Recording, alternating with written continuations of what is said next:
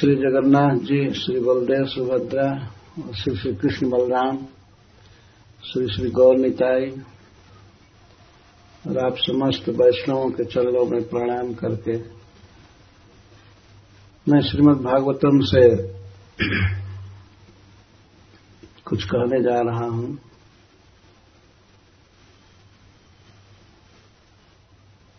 और यह मान करके कि यह प्रवचन आप वैष्णवों को सुख देगा। और आप लोगों का सुख ही मेरा सुख है। तो श्री श्री राधा श्याम सुंदर जी के आशीर्वाद से शिल प्रभुपाद जी के पास है। मैं कुछ कोशिश करता हूँ भगवान कथा कहने का। भक्तजन पूछ रहे थे कि अब क्या कहेंगे क्या कहेंगे। पहले से कुछ नहीं सोचा, लेकिन यहाँ पर आकर के निश्चय किया गया कि तो महाराज परीक्षित राज्य त्याग कर श्री गंगा जी के तट पर बैठे, भगवान के धाम में जाने की चिंता से, संकल्प से तो यहाँ से इस कथा का प्रारंभ कर रहे हैं। उन्नीसवां अध्याय, श्लोक एक। मही पतिस्तथ तत्कर्म गर्यम। विचिन्तयन् यात्मकृतम् सुदुर्मनः। अहो मया नीच मना नीचमनार्जवत्कृता निरागसी ब्रह्मणि गूढतेजसी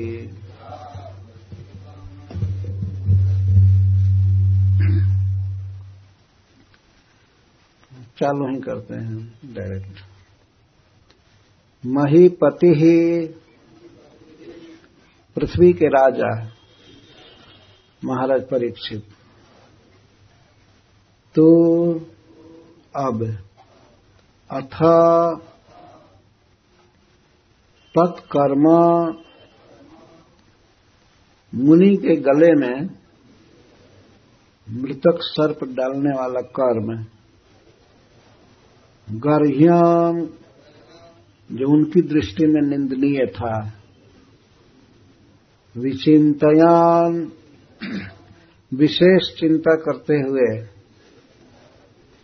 आत्मकृतम उनका किया हुआ कर्म, परीक्षित का किया हुआ कर्म। सुदूर सुदुर्मन अत्यंत दुखित मन वाले हो गए। सोचने लगे, अहो, बड़े दुख की बात है। माया मेरे द्वारा नीचम पाप, अनार्जवत आर्जों के अतिरिक्त जवन आदि जो करते हैं वैसा कृतम किया हुआ, निरागसी, निर्दोष, ब्राह्मणी ब्राह्मण के प्रति गूढ़ तेजसी जिसका तेज छिपा हुआ था। महाराज परीक्षित बोले हिंदी। अपने द्वारा किए हुए उस कर्म की निंदा करने लगे। मुनि के गले में उन्होंने मृतक सांप डाला था। यही सोचते हुए वे बड़े दुखी हो गए और कहने लगे, अहो, मेरे द्वारा बड़ा पाप हुआ। मैं अनार्ज जैसा कर्म किया। एक निरपराध निर्दोष ब्राह्मण के गले में सांप डाला वास्तव में ब्राह्मण बड़े तेजस्वी हैं, परंतु अपने तेज को वे गुप्त रखे थे।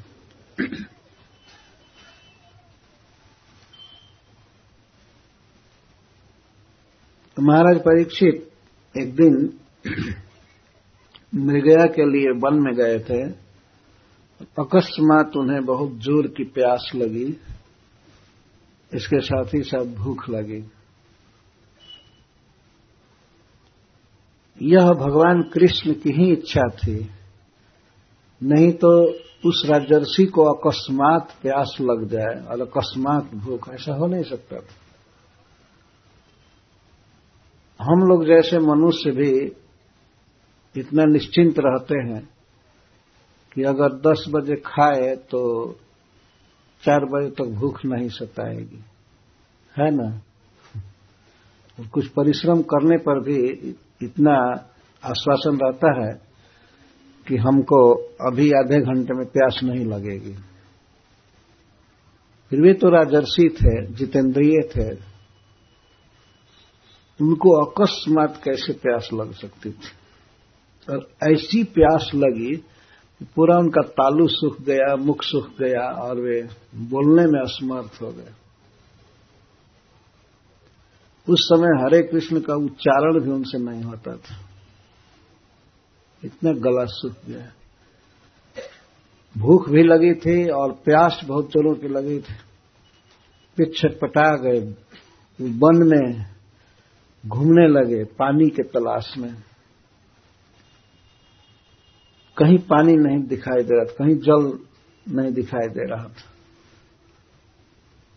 तो वे देखे एक ऋषि का आश्रम, मुनि का आश्रम तो उस आश्रम में प्रवेश कर गए। और वहाँ प्रवेश करके देखे कि एक मुनि ध्यानस्थ बैठे हैं। तो बहुत ज़ोर लगा करके वो बोले लेकिन आवाज़ नहीं आ रही थी। जलम देही। मुख सुख गया था बिल्कुल।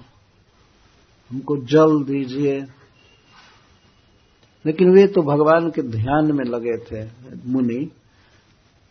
बाह्यानुसंधान नहीं था। अतः वे महाराज परीक्षित के उस वचन को सुन नहीं पाए। यदि उनको ये पता होता कि राजर्षि परीक्षित हमारे घर आए हैं आश्रम में। तो अवश्य अपना हो भाग्य मानते और उठ करके उनका स्वागत करते। परंतु उनका चित्त अंतर्मुख था, भगवान में था, देख नहीं पाए। तो राजर्षि परीक्षित, इस बात से अकस्मात मुनि के प्रति दोष दृष्टि कर गए। यह भी भगवान की इच्छा थी। इतना सुशिक्षित राजा अर्जुन के वंश में जन्मा हुआ, पांडवों के वंश में जन्मा हुआ, किसी साधु के प्रति, ब्राह्मण के प्रति द्रोह बुद्धि नहीं कर सकता था। महाराज परीक्षित के मन में आया कि ये ब्राह्मण, यह मुनि मेरी उपेक्षा कर रहा है। जान गया कि मैं इसके आश्रम में आश्रम में हूँ और इसे पानी मांग रहा हूँ, जल मांग रहा हूँ, लेकिन जानबूझकर आँख बंद किया है। इस प्रकार की बुद्धि सब भगवान श्री कृष्ण की इच्छा से हो रहा, हो रही थी?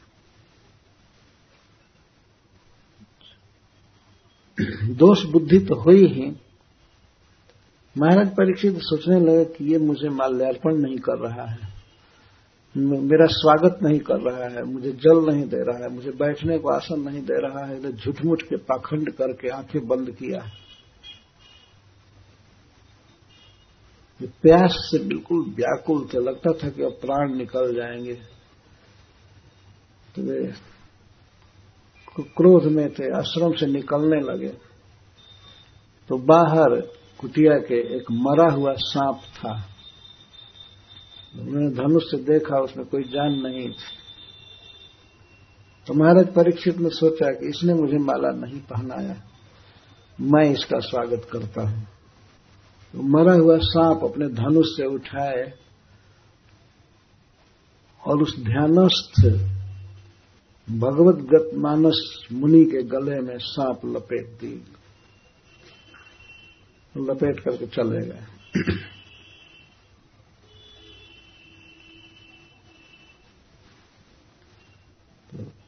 इधर उस मुनि का, समिक मुनि का पुत्र अन्य ऋषि बालकों के साथ खेल रहा था। किसी दूसरे बालक ने उससे कहा, तुम्हारे पिता को सांप काट दिए, डस दिया। वैसे केवल सांप देखा तो समझा कि इनको सांप डंस दिया और ध्यान में थे ही, निश्चेष्ट बिल्कुल थे। तो वो बच्चा, जिसका नाम था श्रृंगी ऋषि बच्चा नहीं था, बड़ा हो गया था। तो बिना सोचे समझे उसने कौशिकी नदी का जल उठाया, हाथ में ले दिया और महाराज परीक्षित को साफ़ दे दिया। महाराज परीक्षित सामने नहीं थे। तो कहा, जिस व्यक्ति ने, अर्थात परीक्षित ने हमारे पिता के गले में सांप डाला, हमारे पिता की मृत्यु हो गई उसको भी दोष बुद्धि हुई कि हमारे पिता की मृत्यु हो गई। अतः उसने क्रोध में साप दे दिया। कि आज से सातवें दिन इस दुष्ट को तक्षक सर्प डसेगा। जल से उसने साप दिया। और आया, आश्रम में तुरंत आया, आकर के देखा कि सचमुच पिताजी मार गए। इस सब कुछ भगवान की प्रेरणा से हो रहा था।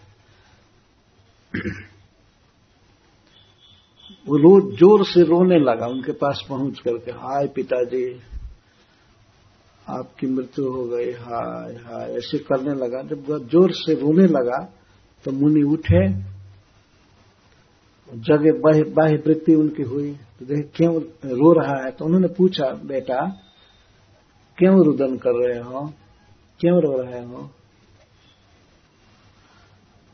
तो उसने कहा कि, पिताजी मैं समझ, समझा था कि आपकी मृत्यु हो गई।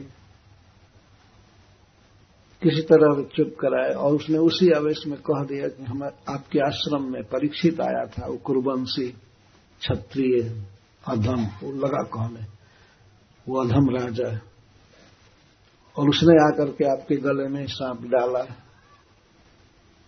तो उसको मैंने साफ़ दे दिया है कि आज से सातवें दिन मर जाएगा तक्षक सर्प डसेगा। तक्षक एक महाविषधर सर्प है जो नागलोक में रहता है। पताल में।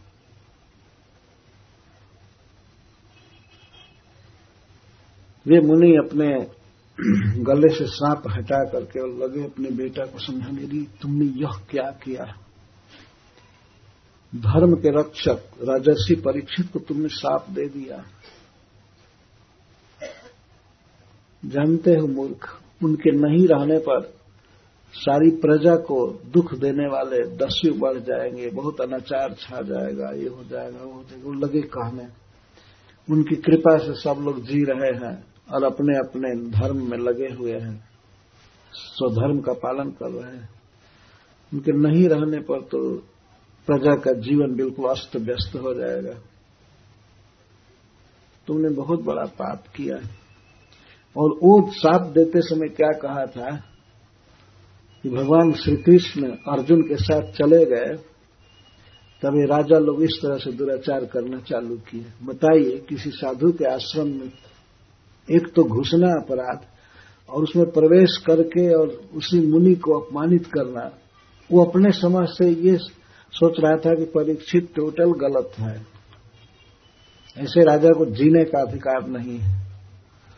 तो अपना ब्रह्मत्व तो अपने ब्राह्मण का तपोबल दिखाया और साफ़ दे दिया लेकिन जब समीक मुनि इस बात को सुने तो बहुत दुखी हुए, लगे समझाने, तुम्हें ऐसा नहीं करना चाहिए था। लेकिन अब तो बाण धनुष से निकल चुका था। बहुत समझाए और अंत में उन्होंने अपने एक शिष्य को भेजा, हस्तिनापुर। महाराज परीक्षित को संवाद देने के लिए कि महाराज, अब आपको केवल सात दिन जीना है, सातवें दिन आपकी मृत्यु हो जाएगी। हमारे नलायक पुत्र ने आपको साप दे दिया है। महाराज, मैं आपको इसलिए सूचना दे रहा हूँ कि अब सात दिन आपके जीवन के बाकी हैं। आपको जो भी काम करना है, जिस कर्म से आपको आपकी सदगति होगी आप भगवान के धाम में जाएँगे, वो काम कर लीजिए। कृपया क्षमा कीजिए अबोध बालक को। इसके पहले ही महाराज परीक्षित अपने कर्म पर शोक प्रकट कर रहे थे। रास्ते में भी और घर पहुँचने पर भी। तो यहाँ से चालू करते हैं सूत जी कथा। नैमिषारण्य में सौनकादि ऋषियों के सभा में सूत गोस्वामी प्रवचन कर रहे हैं। मही प्रतिस्त तत्कर्म गर्ह्यम विचिंतयन आत्मकृतम सुदुर्मना। महाराज, अपने कर्म की याद करके कि मैंने एक ब्रह्मर्षि के गले में सर्प निक्षेप किया, उसके कारण बहुत दुखी थे। बड़ा उन्हें शोक हो रहा था। जो कोई बड़ा व्यक्ति कुछ गलत कर बैठता है तो उसको उसके लिए पश्चाताप होता है कि मैंने गलत किया। नीच आदमी गलत करके भी पश्चाताप नहीं करते हैं। उसे तो मैंने अच्छा किया। उल्टा विचार होता है। लेकिन परीक्षित तो सर्वोत्तम व्यक्ति थे, भगवान के परम भक्त। पांडवों के वंश में जन्म लिए थे। तो वे अपने कर्म के लिए शोक प्रकट कर रहे थे। सोच रहे थे, सुदूर मना। मन में बहुत चिंता हो रही थी, बहुत ग्लानी हो रही थी। निंदा कर रहे थे अपने कर्म की। तो सोच रहे थे, क्या सोच रहे थे? ढाई श्लोक में शुद्ध गोस्वामी इसको कह रहे हैं। महाराज परीक्षित सोचते हैं, अहो, मया नीच मनार्जवत कृतम। निरागसी ब्रह्मणी गुणते से हाय हाय। मैंने बड़ा पाप किया। मैं नीचम का थे पापम। मैं बहुत बड़ा पाप किया। एक ब्राह्मण के, एक ब्राह्मण के प्रति मैंने अपराध किया। वास्तव में ब्राह्मण गूढ़ तेजसी। गूढ़ गुप्तम तेजो जस्य तस्मिन। उस ब्राह्मण का तेज में पहचान नहीं पाया। छिपा हुआ तेज सारे भगवान के परम भक्त थे। और हमारा उन्होंने कोई अपराध नहीं किया था। निरागसी आगस नहीं किए थे। कोई पाप नहीं किए थे, अपराध नहीं किए थे। ऐसे ऋषि के प्रति मैंने दुर्व्यवहार किया। मेरा यह कर्म अनार्ज जैसा है। आर्ज जैसा नहीं है।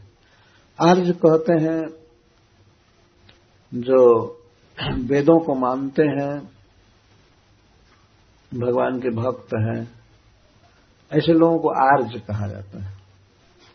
और अनार्ज बिल्कुल असभ्य व्यक्ति, जिसको कोई शिक्षा नहीं है, सदाचार की या बड़े लोगों से क्या व्यवहार करना चाहिए, कोई भी शिक्षा नहीं है वो है अनार्ज। अनार्जवत कृतम मैंने अनार्ज जैसा व्यवहार किया।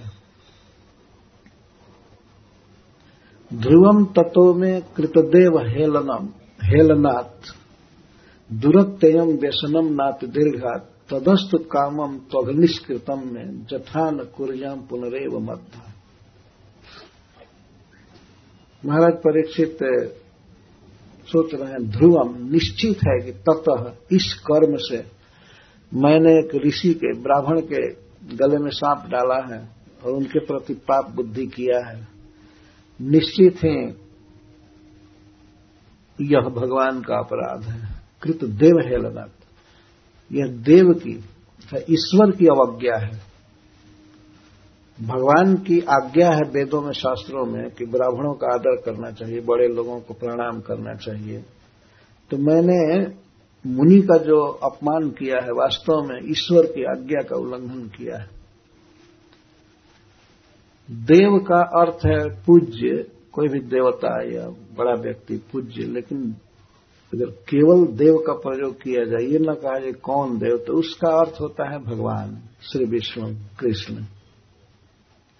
तो मैंने देव हेलन किया है, ईश्वर की अवज्ञा किया है।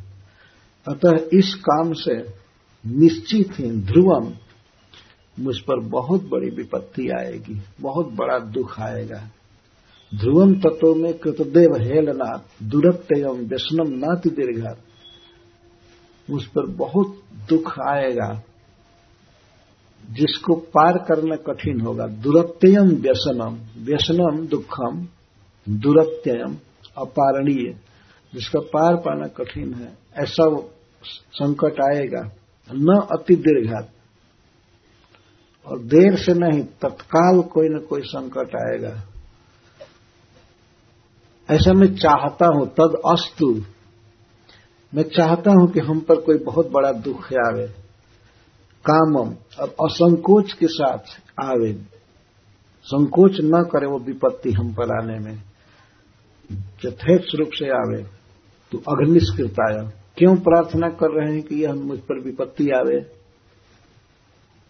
अग्निष्कृता इससे मेरे पाप का प्रायश्चित हो जाएगा।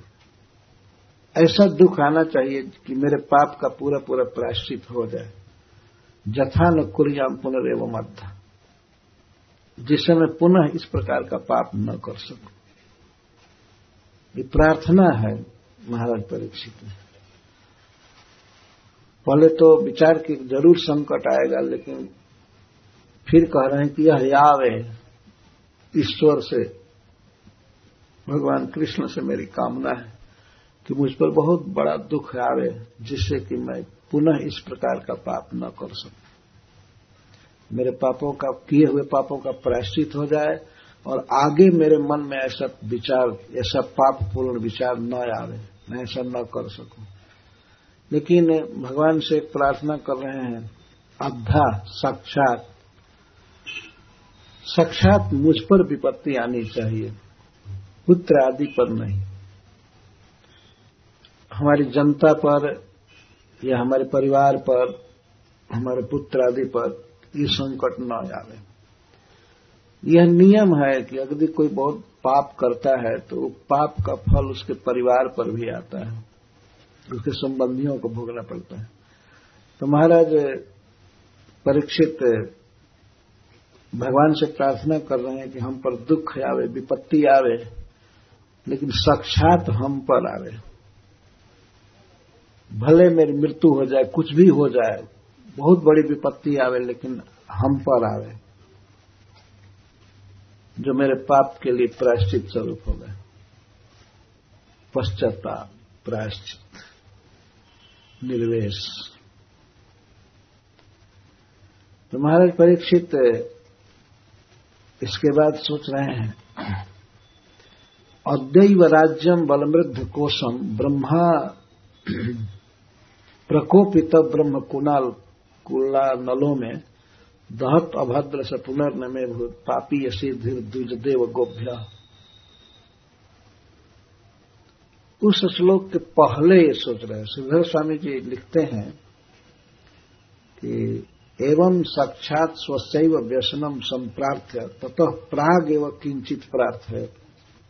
वो जो श्लोक कहा गया, उसके पहले ही की प्रार्थना है। महाराज परीक्षित सोच रहे थे। पहले तो यही सोचे कि इस पाप के कारण अद्यव आज ही मेरा राज्य नष्ट हो जाए, मेरी सेना नष्ट हो जाए और मेरा समृद्ध कोष नष्ट हो जाए। मेरा सारा धन, मेरी सारी सेना और मेरा राज नष्ट हो जाए। कैसे नष्ट हो जाए? कौन नष्ट कर दे? प्रकोपित ब्रह्म कुला नलों में। प्रकोपितम ब्रह्म कुल, ब्राह्मण कुल ही आग है, अग्नि है, और उस अग्नि से, अग्नि मेरे राज्य को, धन को और सेना को जला दे, दहतु। जिससे कि मुझे नीच की, अभद्र की, पुनः ऐसी बुद्धि न हो पावे। देवताओं के प्रति, ब्राह्मणों के प्रति और गौओं के प्रति। देव गोभ्य। इनको पापी या सिद्धि, इनको पीड़ा देने वाली बुद्धि मेरे पास न रहे। मेरा राज्य समाप्त हो जाए। पहले तो शुरू में उन्होंने यही कहा कि मेरा राज्य समाप्त हो जाए और मेरी सेना नष्ट हो जाए, मेरा समृद्ध कोष, खजाना नष्ट हो जाए। लेकिन कुछ देर के बाद, कुछ काल के बाद प्रार्थना करते नहीं नहीं, जो कुछ भी हो मुझ पर वो विपत्ति आवे, चाहे कुछ भी हो, हमारी प्रजा पर और हमारे पुत्र आदि पर न आवे। ये प्रार्थना करें। ये पहले की प्रार्थना है। इस तरह से वे सोच रहे थे, हम पर कोई विपत्ति आवे, हे भगवान, हमको भारी दुख में डाले जिससे मेरे पाप का प्रायश्चित हो जाए। इसी समय समिक ऋषि का भेजा हुआ उनका शिष्य आकर के महाराज परीक्षित को सूचना दिया। सईथम सचिंतयन निथमथा श्रवण श्रृणोजथा मुने सुतुक्त निरुतिर तक्षकाख्य महाराज परीक्षित चिंता में पड़े थे और प्रार्थना कर रहे थे कि हम पर भारी दुख आवे विपद आवे। उसी समय समिक ऋषि का शिष्य पहुँचा और उसने महाराज से सुना, निवेदन किया, मुने सुत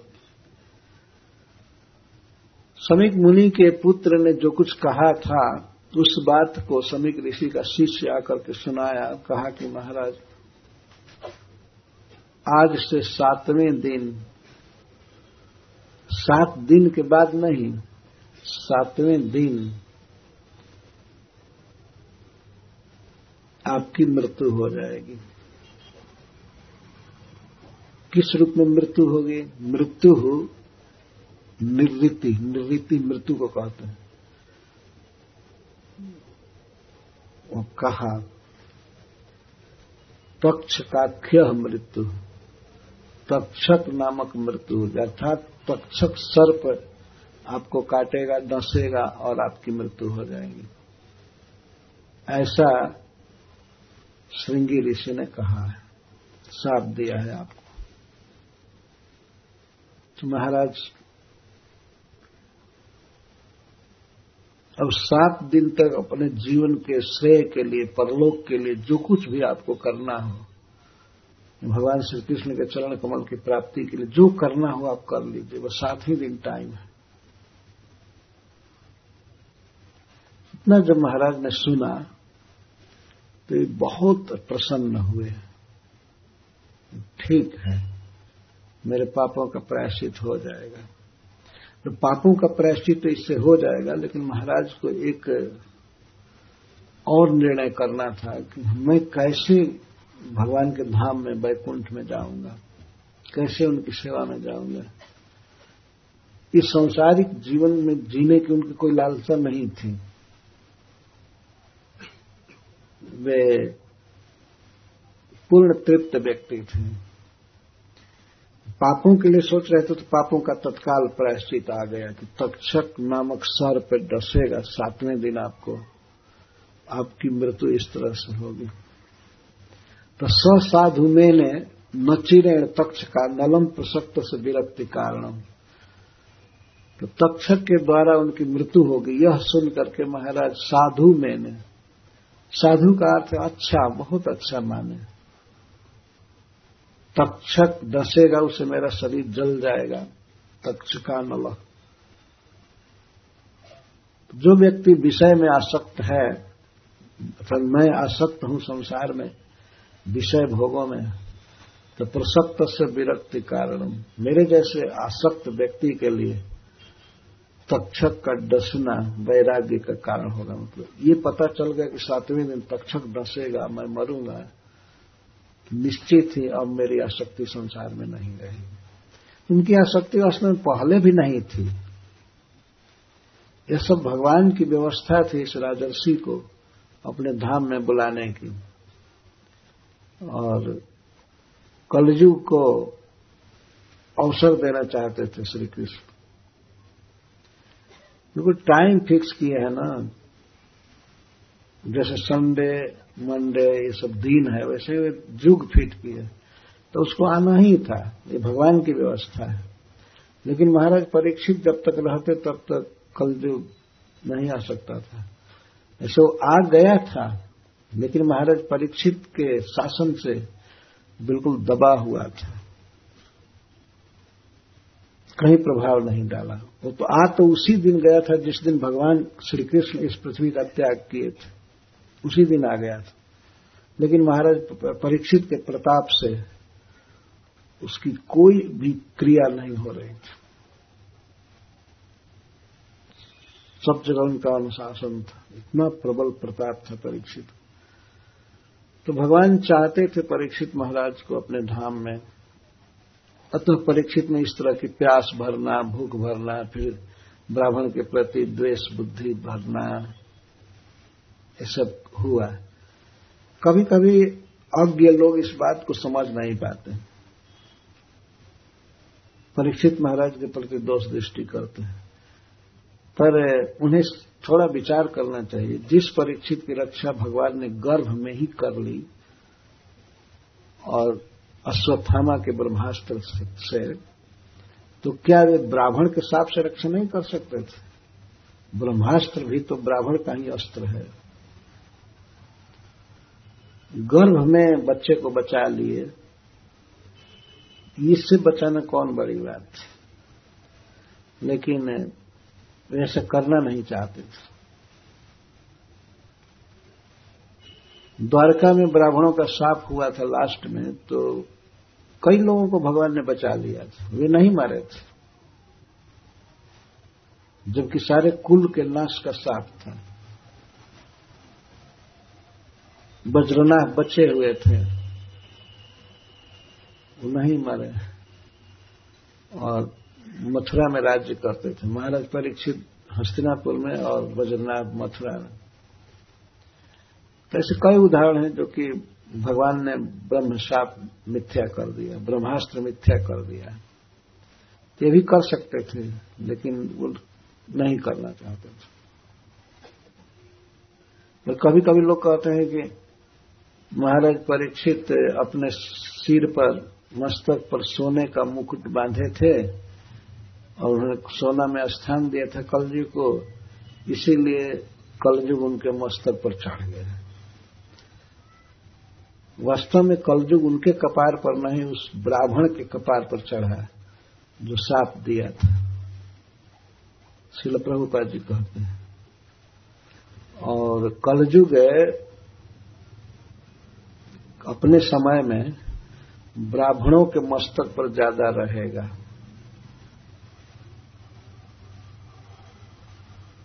शिल प्रभुपाद जी उस विषय में संकेत करते हैं। कि कलयुग ही वास्तव में गोवध कर रहा है। लेकिन किसके द्वारा करा रहा है? बड़े बड़े मिनिस्टर हैं।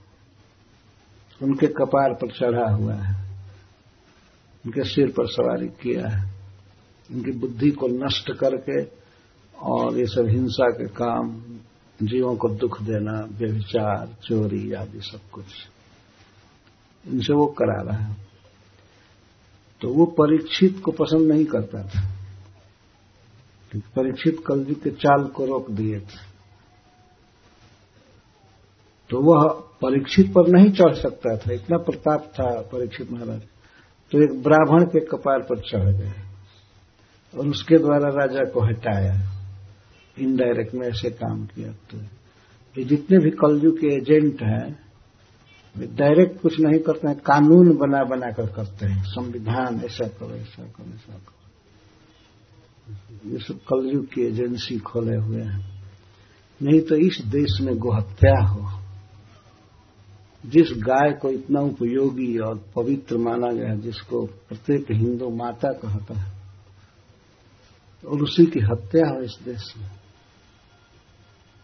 क्या किया जाए? सब कलयुग के चेला लोग करा रहे हैं। तो वास्तव में कलयुग परीक्षित पर सवार नहीं था। सवार था वो ब्राह्मण के कपार पर। जो भी इस तरह से महाराज परीक्षित को जब सुनाई पड़ा तब इसको अच्छा माने। कलयुग है हमें डस, सर्प डसेगा तक्षक यह हमारे लिए विरक्ति का कारण। है ठीक। मैं बहुत आसक्त हूँ घर गृहस्थी में। अपने परिवार में और राज्य में कोष में मैं आसक्त हूँ। बहुत अच्छा हुआ है। शुद्ध गोस्वामी कहते हैं कि अथो विहाय ममुम च लोकम विमर्शित हेतया पुरस्ता कृष्णांग्र सेवाम अधिमन्यमान उपा विशत प्राय ममर्त नद्याम तो इस साप को सुने महाराज परीक्षित तो तत्काल ही मुकुट उतार दिए, राजकीय भेष सब रख दिए, और अपने पुत्र जन्मेजय को राज्य दिए। कोई राज्य राज्याभिषेक पूर्वक नहीं। सीधा उन्होंने अनाउंस कर दिया कि राजा बनेगा जन्मेजय। उनके चार पुत्र थे। बड़े थे जन्मेजय।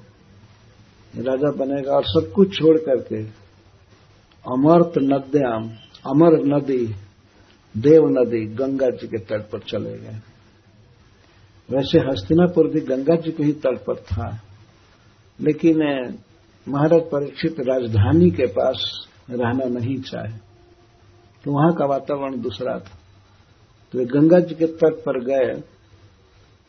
तट पर ही चलते चलते एक स्थान है सुखताल। हरिद्वार के निकट है। तो वहाँ गए और एक, एक बट वृक्ष के नीचे गंगा जी के तट पर बैठ गए तीर पर बिल्कुल। गंगा में स्नान करके और बैठे। अब उनको ये चिंता नहीं थी कि राज्य कैसे चलेगा, परिवार कैसे चलेगा, देश कैसे चलेगा। नहीं नहीं। अब केवल एकमात्र चिंता थी कि मैं कैसे भगवान के धाम में जाऊँगा। मेरी मुक्ति कैसे होगी? मैं कृष्ण का पार्षद बन करके उनके धाम में जाऊँ, बस यही लालसा थी। और इसी के लिए अब जो कुछ भी करना था, वो इसी उद्देश्य की पूर्ति हेतु करना था। क्योंकि शुद्ध गोस्वामी कहते हैं कि अथो विहाय इमम अमुम च लोकम। वे इह लोक और परलोक दोनों को छोड़ चुके थे, छोड़ दिए। चिंता नहीं की कि हमें स्वर्ग मिलेगा या आगे कुछ मंगल होना चाहिए या ये, या इस लोक का मोह, परिवार का, देश का, समाज का सबका ऐसे विमर्शित है तया पुरस्कार इस लोक को और परलोक के सुख को, स्वर्ग आदि को, यानी यहाँ के सुख को, वो तो पहले से ही पुरस्तात साथ मिलने पर नहीं।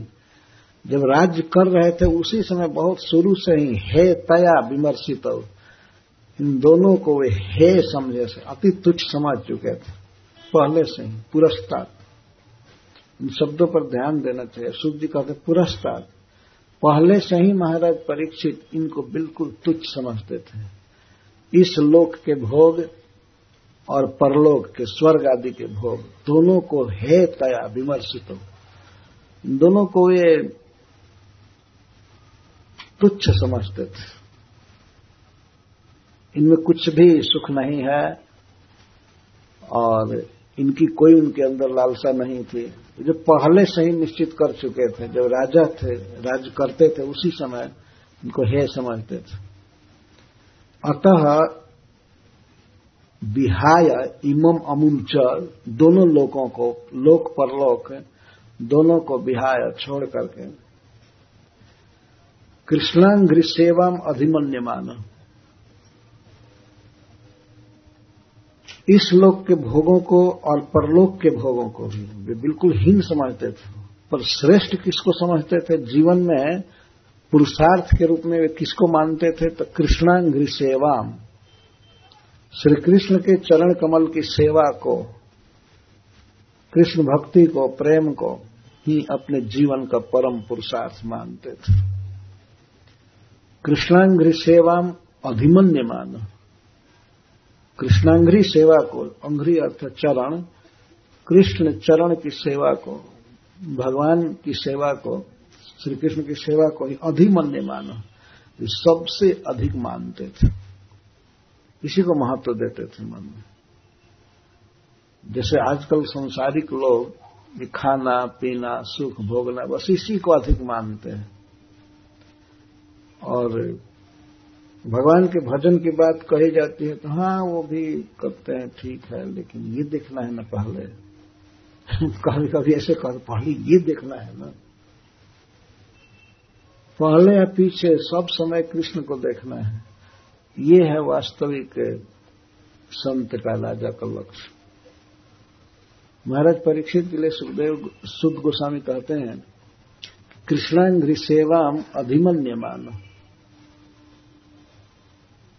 इसका अर्थ लिखते हुए श्रीधर स्वामी जी कहते हैं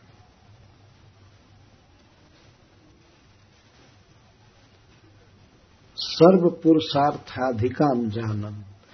कृष्ण सेवा को कृष्ण भक्ति को ही सबसे श्रेष्ठ पुरुषार्थ मान जानते थे महाराज परीक्षा। पहले से। तो इस समय जब साप हुआ तो उनको यह लोक छोड़ने में और परलोक छोड़ने में कोई तो परलोक क्या छोड़ना था? इस लोक को तो शरीर से और मन से तो पहले से छोड़े थे। स्वर्ग और इस लोक को। और इस लोक को अब साक्षात देह से भी छोड़ना चाहते थे, छोड़ दिए। सात दिन केवल जीना है तो अब यह नहीं कि अब स्त्री के पास जाकर के स्पेशल प्लान बनाने के सात दिन क्या करना चाहिए। वो जानते थे कि ये सब बेकार है, सीधे चलना चाहिए जहाँ साधु महात्मा आएँगे, भगवान के भक्त आएँगे और गंगा जी जो भगवान के चरणों से निकली, इनके तट पर रहूँगा। और हमारे पास यदि ऋषि मुनि आएँगे, भगवान के भक्त आएँगे तो निश्चित ही मैं भगवान के धाम में जाऊँगा। इस तरह से है समझे थे और भगवान कृष्ण की सेवा को ही सबसे श्रेष्ठ समझे थे। जानते हुए तो अमर्त नद्याम उपविवेश। अमर्त्य नदी, गंगा जी को अमर्त्य नदी कहो। अमर्त्य मतलब अमर। सुर नदी, सुर सरिता देव नदी, गंगा जी। देव नदी इनको इसीलिए नहीं कहा जाता है कि देवताओं के लोग में बहती हैं। देव का अर्थ है भगवान। ये डायरेक्ट भगवान की नदी है। उनके चरण कमल से निकली है। देव नदी। और गंगा जी का स्वभाव है कि जो गंगा जी में स्नान करता है या गंगा जी का नाम भी लेता है, आचमन करता है तो वहीं जाता है जहाँ से गंगा जी निकली है। भगवान के चरण कमल को प्राप्त करते हैं। गंगा जी चरण कमल से निकल करके बह रही है सारे जगत को पवित्र करने के लिए, धन्य करने के लिए।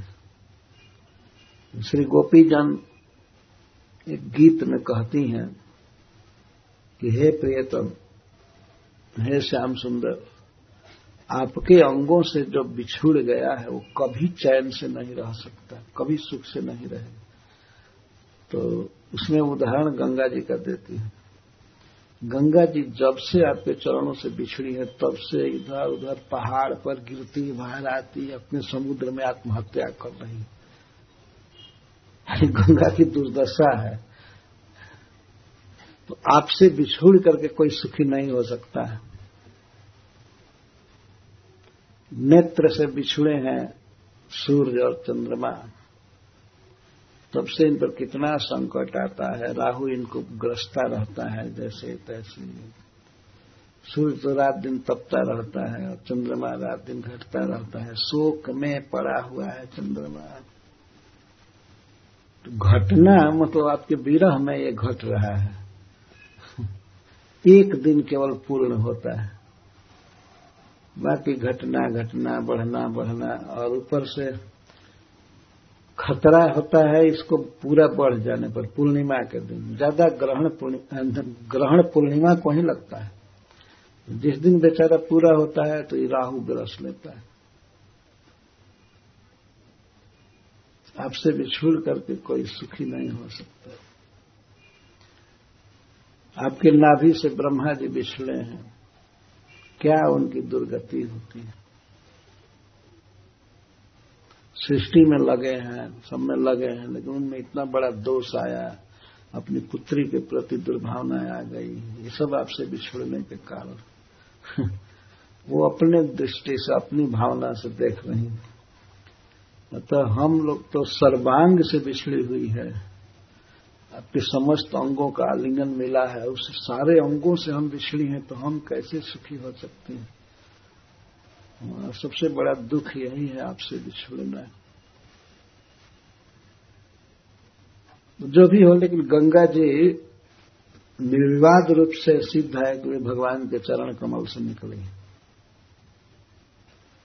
अतः ऐसे कौन व्यक्ति होगा मरीष्य मार आसन्न मरण जो जान जाए कि हमारी मृत्यु होने वाली है। कौन ऐसा व्यक्ति है जो गंगा जी का सेवन नहीं करेगा? और यदि वो विपस्थित है, विद्वान है, समझदार है अच्छा अवश्य सेवन करेगा। तो महाराज परीक्षित गंगा जी में गए, गंगा जी के तट पर गए और प्रायम उपविवेश अनशन व्रत लेकर के बैठ गए। इसलिए वे सोच रहे थे कि जिस मुनि जिस भूख के कारण, जिस प्यास के कारण मैं मुनि के कंधे में सांप डाला तो अब मैं खाऊँगा नहीं और पीऊँगा नहीं। और एक उद्देश्य यह भी था, नहीं खाऊँगा, नहीं पीऊँगा तो मेरा शरीर शुद्ध रहेगा। मुझे भगवान का स्मरण अधिक आएगा और मैं उनके चरणों में जाऊँगा। ये सोच बताइए। वे के अखंड पृथ्वी के राजा थे। राजा थे। किस भोग की कमी थी उनके पास? कुछ भी कमी नहीं थी। सब कुछ भरा पड़ा था। जो पहले से ही है समझे थे तो इस समय क्या भोग है? ऐसा नहीं थे सात दिन में मर देना है तो यहाँ चलो, ये घूम लो, ये खा लो, ये पी लो, ये कर लो, ये कर लो। ऐसी चिंता नहीं हो रही थी। ये तो सब जो विषयी लोग हैं, जिन्हें भगवान से कोई प्रेम नहीं है, वे ऐसा सोचते हैं, जिससे कोई सुख है नहीं। महाराज परीक्षित राज्य छोड़कर, राजधानी छोड़कर, परिवार छोड़कर गंगा जी में चले गए गंगा जी के तट पर और वहाँ भी जा करके ये नहीं कि सात ही दिन जीना जीना है तो सात दिन में जितना बना बना करके खा लो। आजकल का तो आदमी यही सोचेगा, जब सात ही दिन जीना है तो सारा धन, रुपया सब खाने में खर्च करो। ये क्या लाभ है? आमरण अनशन व्रत लेकर के बैठ गए। अनशन अन असन अन्न नहीं असन मतलब भोजन भोजन नहीं अनशन अनशन किया जाता है जैसे हम लोग एकादशी को अनशन करते हैं नहीं खाते हैं तो उस दिन इंक्रीज्ड भजन करने के लिए शरीर में आलस्य न आवे और, और भोजन अधिक बनाने का झंझट न रहे तो भगवान कृष्ण का अधिक से अधिक जप करें। और इस कांड में वैष्णव लोग एकादशी को 25 माला करते हैं। और दिन 16 माला, एकादशी को 25 माला। अधिक भजन करने के लिए, अधिक भागवत पढ़ने के लिए, सब चीज़ अधिक अधिक। इसका बहुत महत्व है, उपवास। कुछ लोग सरकार के ऑफ़िस के पास अनशन करते हैं, अपनी कुछ मांग पूरा करने के लिए तो अनशन में बहुत ताकत है। सरकार का आसन डोल जाता है, अगर दो चार आदमी भूखे बैठ जाए तो। है ना? खाने का उतना महत्व नहीं है। नहीं खाने का बहुत महत्व है। अगर परिवार में भी कोई मालिक है, घर में और एक दिन न खाए तो पूरा परिवार डवाडोल हो जाता है। भाई, किसी तरह से खिलाओ खिलाओ इनको, खिलाओ। छोटा बच्चा भी यदि नहीं खाता है, रुस जाता है अपने माँ से तो उस दिन स्पेशल उसकी सेवा करनी पड़ती है। मनाने के लिए। तो भोजन छोड़ देना एक बहुत बड़ा बल है। पर उसका उद्देश्य होना चाहिए कि भगवान कृष्ण का स्मरण हो अधिक यह नहीं कोई तुच्छ मांग पूरा कराने के लिए हम नहीं खाएँगे। कई बार हमने देखा है और सुना भी है कुछ। कोई चार पाँच आदमी अगर बैठ गए, नहीं खाते हैं, कई लोग आकर के फ़ोटो लेते हैं, मीडिया वाले आ जाते हैं। ऐसा लगता है जैसे चार पाँच ऋषि आ गए हैं। और ध्यान भगवान का नहीं करते हैं। कई कई लोग तो कपट भी करते हैं। सामने खाते नहीं कि बाद में पीछे खा करके फिर बैठ जाते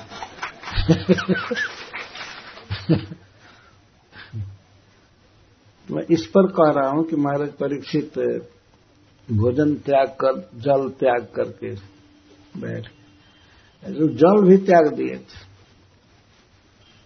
ऐसा नहीं कि अनशन किए हैं तो अन्न नहीं खाए, लेकिन जूस पी रहे कई सरकार के आदमी लग जाते हैं कि इनको खिलाना है खिलाना है, अनशन नहीं करने देते हैं खिलवा देते हैं। या उठा करके ले जाते हैं अलक्षित स्थान में। जनता के सामने अनशन न करे। तो महाराज परीक्षित भगवान को पाने के लिए अनशन करते हैं गंगा जी के तट पर। तो श्री गंगा जी की विशेषता शुद्ध गोस्वामी बता रहे हैं। या वै लसत श्री तुलसी विमिश्र कृष्णांग्रिवेणम व्यधुकाम्बुनेत्री पुनातिलोकानुभयत्र शेषान् कस्ताम सेवे तमरीष्यमाण श्री गंगा जी कैसी हैं? लसत श्री तुलसी बहुत ही सुंदर लग रही है जिसकी श्री, जिसकी शोभा। ऐसी तुलसी से विमिश्र तुलसी की गंध जिसमें मिली हुई है, वह कृष्ण चरण रेणु। कृष्ण के श्री चरण से कमल की गंध निकलती है और उनके चरणों पर तुलसी जी चढ़ाई जाती हैं तो इसलिए तुलसी की गंध भी निकलती रहती है। भगवान के श्री चरण ऐसे मूल सुगंध तो पद्म का है लेकिन तुलसी की गंध भी मिली हुई है। तुलसी विमिश्र। ऐसे तुलसी जिसकी बहुत शोभा है, सुंदर है, ऐसी तुलसी से मिश्रित कृष्णांग्री रेणु। भगवान के चरण धूली में तुलसी मिली हुई है। रेणु अधिकाम्बुर नेत्री और भगवान के चरण कमल में तुलसी की गंध है, तुलसी जी है और उनकी चरण धूली है तो भगवान के चरण पराग, चरण कमल के पराग से, धूली से जल की समृद्धि हो रही है। गंगा जी का जो जल है, वो और अधिक मतलब अधिक महिमामय है। और अधिक महिमामय है। वास्तव में गंगा जी की महिमा इसी कारण से है कि भगवान के चरण धूलि को लेकर के बहती है।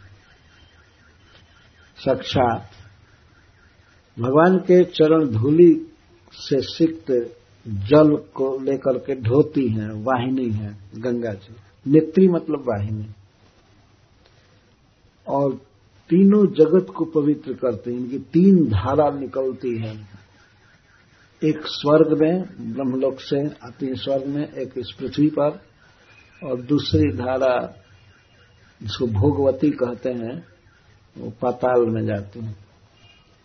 पुनाती गंगा जी पवित्र करती हैं, लोकान लोगों को उभयत्र। दोनों तरह से पवित्र करती हैं गंगा जी। उभयत्र, बाहर भी और भीतर भी। गंगा जी में स्नान करने से, गंगा जी का पानी पीने से या गंगा जी का नाम लेने से व्यक्ति बाहर से तो पवित्र होता ही है, उसका अंतकरण भी पवित्र हो जाता है। भीतर भी पवित्र हो जाता है, बाहर से पवित्र होता है। ऐसी गंगा जी लोगों को पवित्र करती हैं, स ईशान, उनके स्वामियों के साथ, लोकपालों के साथ इंद्र आदि लोकपालों के साथ सभी जीवों को पवित्र करती हैं। तो कस्तान सेवे तमर इससे मारा। तो फिर मरणासन्न व्यक्ति क्यों नहीं गंगा जी का सेवन करेगा? कौन ऐसा है जो सेवन न करे? तो सिर्फ़ सिद्ध स्वामी जी कहते हैं कि जिसकी मृत्यु होने वाली है, उसको आसन्न मरण कहते हैं, आसन्न मृत्यु। निकट आने वाली है, मृत्यु, निकट आ गई है। तो एक बात कहते हैं कि कौन जानता है कि उसकी मृत्यु कब होगी? इसलिए मृत्यु को निकट मान करके ही चलना चाहिए। काल गहे करके लोग सोचते हैं कि नहीं, अभी इतना साल हम नहीं मरेंगे, इतना साल नहीं मरेंगे। कौन गारंटी दे सकता है? क्या हिरण कशपू मानता था कि प्रहलाद जी को जब मारने चला तो अभी वो मरेगा? वो तो सोचता था हमको मरना ही नहीं है। वर्ष में कोई अवधि नहीं बांधी गई थी। सारे देवता जानते थे और हिरण कशपू जानता था कि वो मरने वाला नहीं है। लेकिन भगवत द्वेष के कारण क्षण भर में मार दिया गया, फाड़ दिया गया नृसिंहदेव के द्वारा। उतने बलवान का भी कोई गारंटी नहीं है कितना दिन जिएगा। तो फिर हम लोगों की क्या गारंटी है? इस पृथ्वी पर रहने वाले मनुष्य आदि। इनको तो मान करके चलना चाहिए कि हम आसन्न मृत्यु है। और कोई इसीलिए कष्टान्न सेवे तो मृषमाणम अतः गंगा जी का सेवन करना चाहिए। और यदि गंगा जी दूर है तो गंगा जी जिन चरणों से निकली हैं, उनका सेवन करना चाहिए। गंगा जी जिसके कारण पवित्र हैं, उन चरणों का सेवन, श्री जगन्नाथ जी के चरण कमल का सेवन करना चाहिए। यही बुद्धिमानी है। नहीं तो ये प्रश्न कैसे पूछा जा रहा है? कस्तम सेवे तुम मरीष्य मारा मरणासन्न व्यक्ति कौन ऐसा होगा जो गंगा जी का सेवन नहीं करेगा? सबको करना चाहिए। तो महाराज परीक्षित का जो निर्णय था कि मरते समय में गंगा जी के तट पर रहूँ तक्षक डसेगा, कोई बात नहीं। वो उसके लिए खुश थे, वो डसे। लेकिन वे अपने को इस स्थिति में रखना चाहते थे, जिस स्थिति में शरीर त्यागने पर वे भगवान श्री कृष्ण का चरण कमल पाएँगे। यही बस अपेक्षित।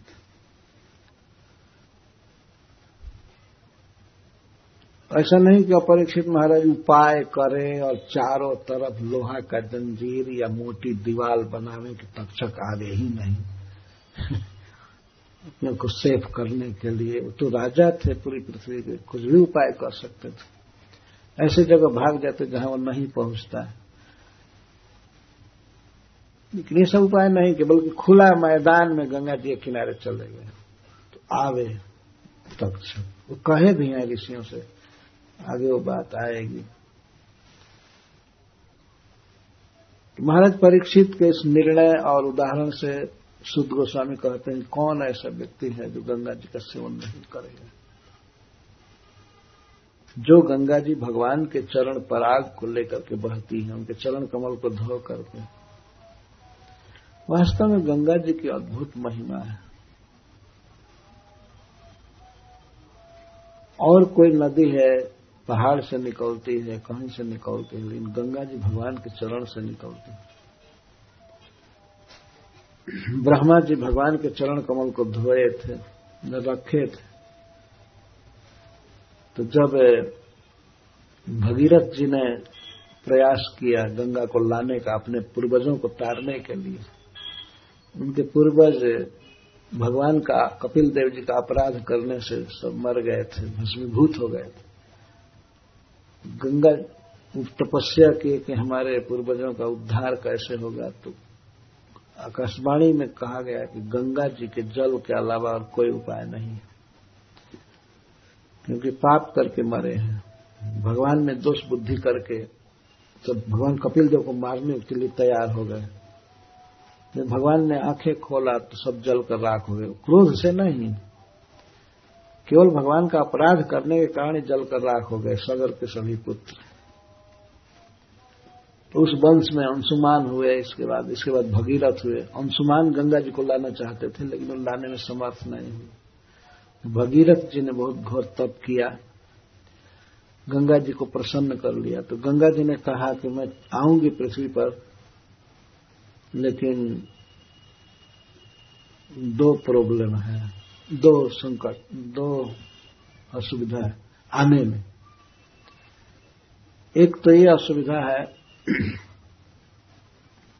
कि मैं इतना वेग से जब चलूँगी ब्रह्मलोक से तो मैं पाताल, मैं पृथ्वी को फोड़ करके पाताल में चली जाऊँगी। तो मेरे वेग को धारण करने वाला कोई चाहिए। तो भगीरथ जी फिर भगवान शिव को संतुष्ट किए तपस्या द्वारा। भगवान शिव तैयार हो गए। तो साक्षात ईश्वर है। तैयार हो गए कि मैं धारण करूँगा। भक्ति भाव से, भगवान के चरण जल को मैं अपने माथे पर, अपने जटा में धारण करूँगा। कितना आदर किए हैं भगवान शिव, भगवान कृष्ण के चरण जल को। तैयार हो गए। दूसरी समस्या थी, गंगा जी ने कहा कि मैं परम पावन हूँ, पवित्र हूँ।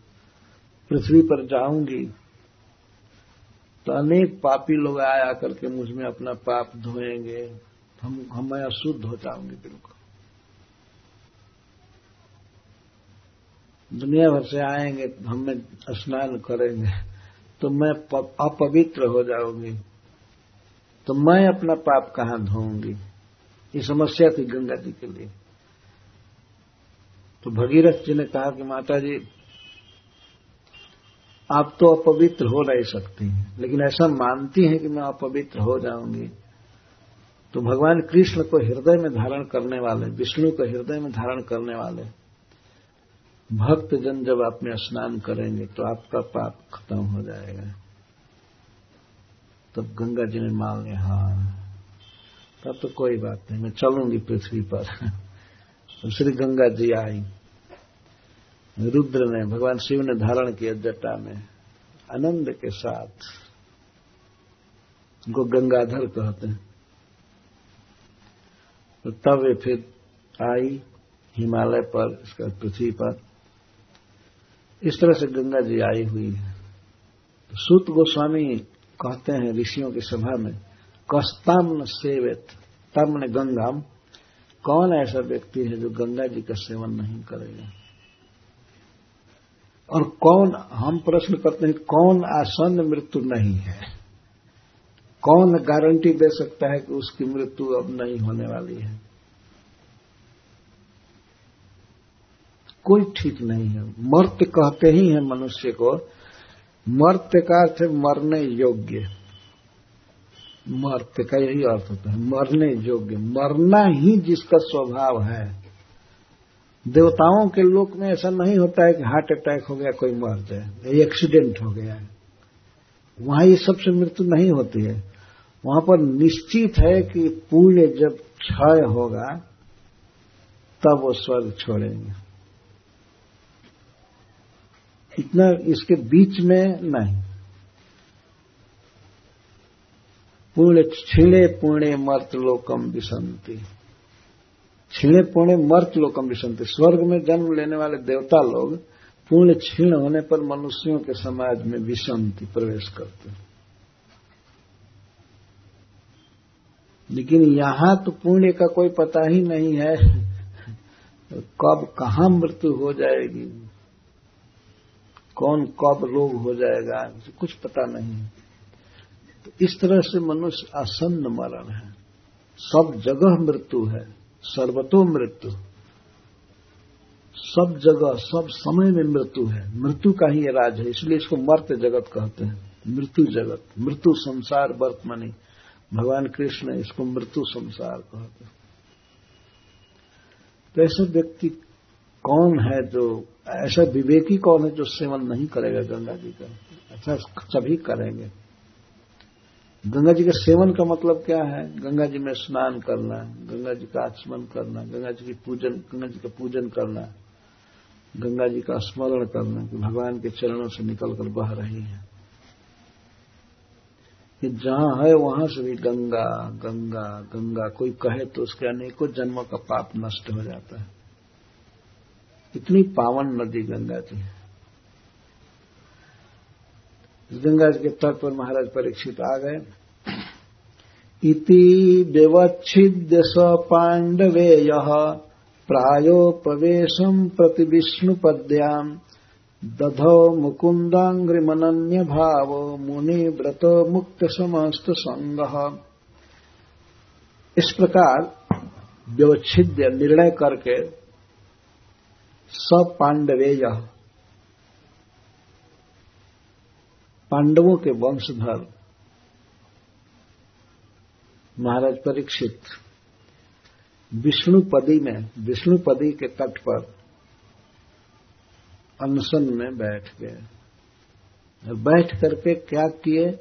दधौ दधौ का अर्थ धारण किए, या ध्यान करने लगे। मुकुंदांग्रीम श्री कृष्ण के चरण कमल को दधौ धारण कर लिए। हृदय में धारण कर लिए। और चिंतन नहीं हो रहा था।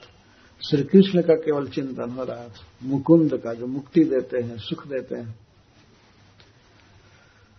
अनन्य भाव अनन्य भाव, न अन्यस्मिन भाव जैसे स अनन्य भाव। श्री कृष्ण के अलावा और किसी में उनकी, उनका कोई भाव नहीं था। मन की तरंग नहीं थी। कोई चीज़ अच्छा नहीं लग रहा था। अनन्य भाव इसको कहते अन्य में कोई भाव नहीं था, कोई प्रेम नहीं, कुछ नहीं। अन्य सबसे अनासक्त और भगवान श्री कृष्ण में पूर्ण आसक्त उनके श्री विग्रह का, उनके स्वरूप का ध्यान करने लगे, विशेषकर चरणों का। और मुक्त समस्त संग, सब आसक्ति से मुक्त है। पहले ही उनका मन मुक्त था। इस मुक्त का अर्थ है कि अब परिवार आदि से कोई भी संग नहीं लिए एक आदमी को भी संग नहीं। न कोई मिनिस्टर चल सकता था उनके सामने, कोई नहीं, कुछ नहीं। न किसी का कोई चिंतन मुक्त समस्त संग। मुनि व्रत मुनि व्रत धारण की मौन। संसारिक कोई बात नहीं बोलना है। अच्छा नहीं था, कुछ लोगों को बहुत ज़रूरी है फ़ोन करके चलो। कह दूँ कि आप राज संभालिएगा एक खींचिए उसको मौन कर दू। मुनि व्रत। मुनियों जैसा, भगवान के भक्तों जैसा व्रत हो गया, विरक्तों जैसा व्रत। तो यहाँ इनको पांडवेय कह रहे हैं, सूद गोस्वामी। क्यों न हो? पांडवों के वंश में जन्म लिए हैं। इन्होंने जो कुछ भी किया, यह कुल के उचित है। इसके पहले महाराज युधिष्ठिर राज्य छोड़ करके भगवान को पाने के लिए हिमालय में चले गए। कोई त्यागने के लिए कहा नहीं उनको। जब ही उन्होंने अर्जुन के मुख से सुना कि भगवान कृष्ण अपने धाम चले गए। महाराज युधिष्ठिर का वह अंतिम दिन था जबकि वे सिंहासन पर रहे, बस। उसके बाद छोड़ दिए। जब सिंहासन पर बैठे ही नहीं। मुकुट उतार दिए, सिंहासन पर नहीं बैठे और राजकीय वस्त्र उतार करके फटा पुराना वस्त्र पहन करके हिमालय की तरफ़ चल दिए। जब युधिष्ठिर जा रहे थे तो भीमसेन भी चल दिए। अर्जुन भी चले, नकुल सहदेव, द्रौपदी, ये भी सब चल दिए। भगवान से इतना प्रेम था कि जब भगवान नहीं रहे तो हम क्या राजा रहेंगे, क्या जिएँगे, अब हम चल दिए। कहाँ चल दिए? श्री कृष्ण को पाने के लिए। सुने थे पहले के जितने भी राजा हुए, भगवान को पाने के लिए हिमालय की तरफ़ गए। वन में चले जाते थे। तो महाराज युधिष्ठिर भी राज्य त्याग करके हिमालय चल दिए। तो वैसे कुल में परीक्षित का जन्म हुआ है। ये अर्जुन के पौत्र हैं, अभिमन्यु के पुत्र है। इन्होंने जो कुछ भी किया, ये कुल के उचित है वास्तव में। धन्य है पांडव और पांडवे।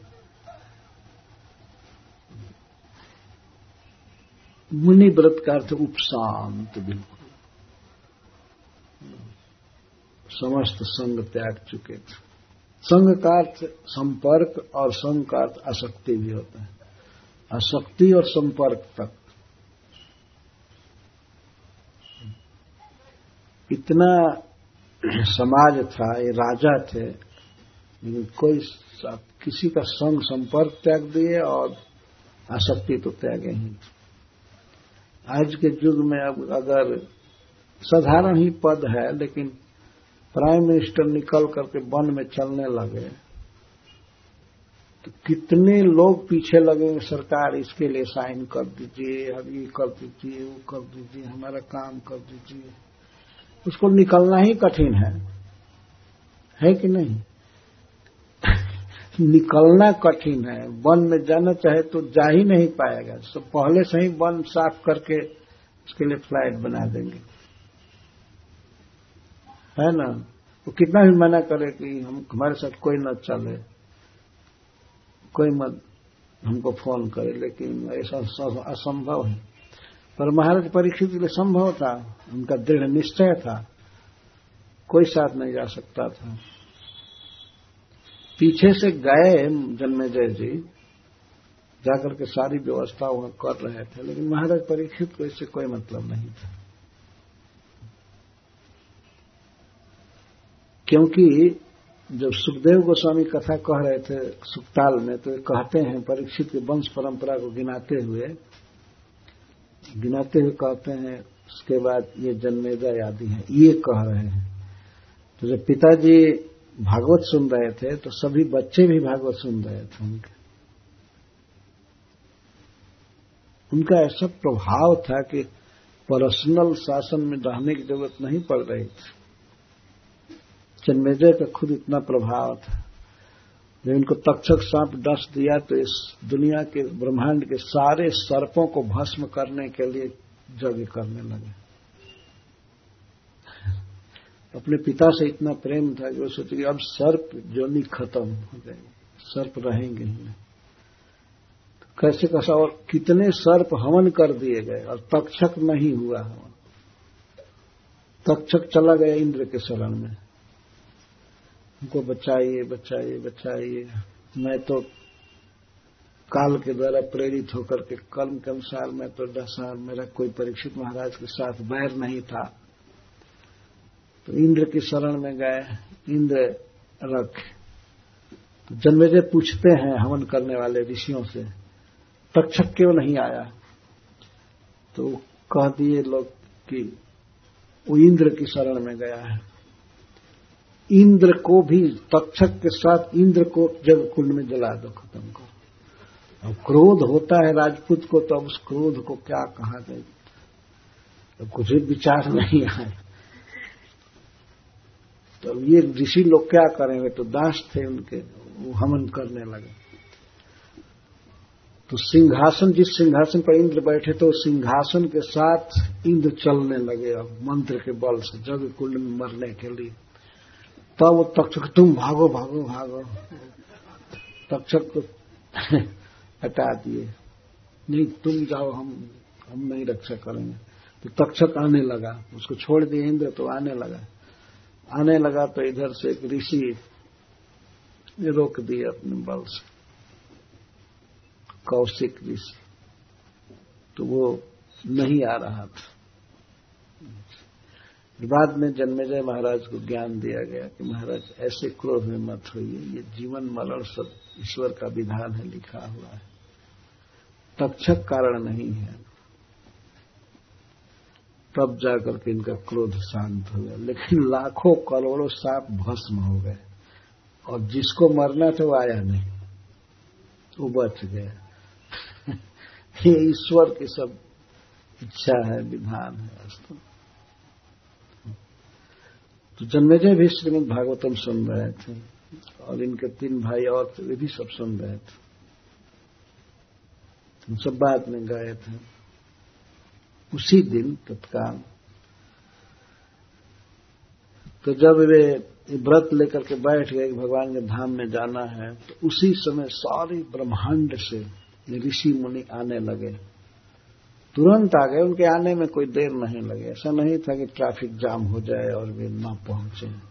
कोई वायुवान से नहीं, मन की गति से चलते थे। मन कितना स्पीड से चलता है। हम यहाँ बैठे बैठे एक सेकंड में दिल्ली जा सकते हैं। एक सेकंड भी नहीं लगेगा। बल्कि वहाँ से जाकर के लौट आने में भी एक सेकंड नहीं लगेगा। ऋषि मुनि सब सिद्ध होते हैं, देवता सब आ गए। तत्रोपजगमूल भुवनम पुनाना महानुभाव मुनय सशिष्य। प्रायेण तीर्थाभिगमापदेश। ही स्वयं ही तीर्था निपुनंति संत यह सुन करके कि महाराज परीक्षित शरीर त्यागने के लिए गंगा जी के तट पर बैठे हैं। तो ये सब ऋषि मुनि आए उपजगमु आ गए तत्काल। ऋषियों को मुनियों को विश्वास था कि महाराज परीक्षित भगवान के धाम में जाएँगे। जैसे यहाँ पर कोई जाता है तो उसकी उसको विदाई करने के लिए कुछ लोग रेलवे स्टेशन, एयरपोर्ट चले जाते हैं। कहाँ जा रहा है? एक नरक से दूसरे नरक में। है ना? यही है ना? और एक शहर से दूसरे शहर में जा रहा है। तो उसको विदा देने के लिए कुछ लोग जुटते हैं। और ऋषि मुनि तो जानते हैं कि भगवान के धाम में जाएँगे तो महाराज परीक्षित का प्रयाण भी देखना चाहते हैं। किस तरह से, किस स्थिति में रहे जीवन के अंतिम दिनों में वे क्या कर रहे थे, इसको भी देखना चाहते थे। और सभी जान गए कि वहाँ तो भगवत कथा होगी। भारत परीक्षित, इसके प्रमाण है पहले से ही भगवत कथा में रहते थे। ऐसा भागवत में आया है कि जो कोई भी भगवान की कथा कहता था, कीर्तन करता था, और भगवान का अभिनय करता था अभिनय में कभी कभी अभिनय करने वाले ये भी दिखाते थे कि भगवान श्री कृष्ण किस तरह से अश्वत्थामा के ब्रह्मास्त्र से परीक्षित की रक्षा की। और ये स्वयं दर्शकों में बैठकर देखते थे। भगवान की लीला होती थी।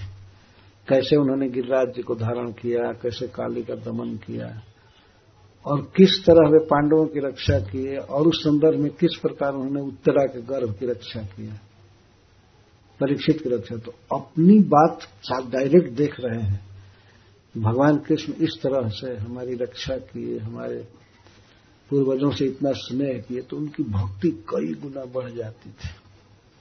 ये सब देखकर। तो उस समय में जो हार लगाए रहते थे गले में, बहुमूल्य हार, मणि और भी जो रखे थे, वो अभिनय करने वालों को, गीत गाने वालों को लुटाया करते थे। दिया करते थे परीक्षित महाराज की वर्णन है। तो ये इस तरह से भगवान श्री कृष्ण प्रेम करते थे। तो जो कथा के कीर्तन के इतने प्रेमी थे तो अपने जीवन के अंत में भी क्या करेंगे? बहुत सुंदर कथा होगी। कीर्तन होगा वैष्णवों का समागम होगा ऋषि मुनियों का तो ये दुर्लभ लाभ हमको मिले, मिलेगा। अतः वे महाराज परीक्षित का दर्शन करने के लिए गए। दर्शन करने के लिए गए और परीक्षित महाराज जो कुछ सुनेंगे, जो कुछ करेंगे, उससे लाभ उठाने के लिए गए।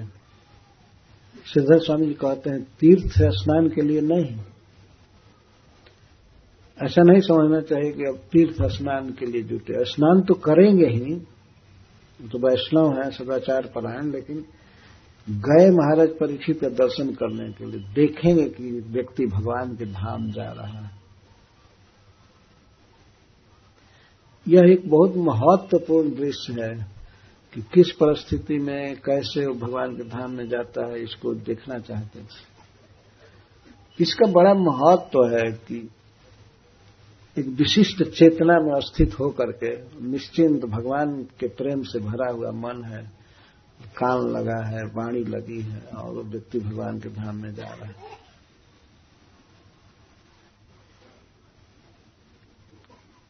इसलिए ऐसा भी देखा जाता है कि यदि कोई श्रेष्ठ वैष्णव शरीर छोड़, छोड़ता हो तो उस समय प्रायः साधु महात्मा जुटते हैं देखते हैं मिलने में जाते हैं।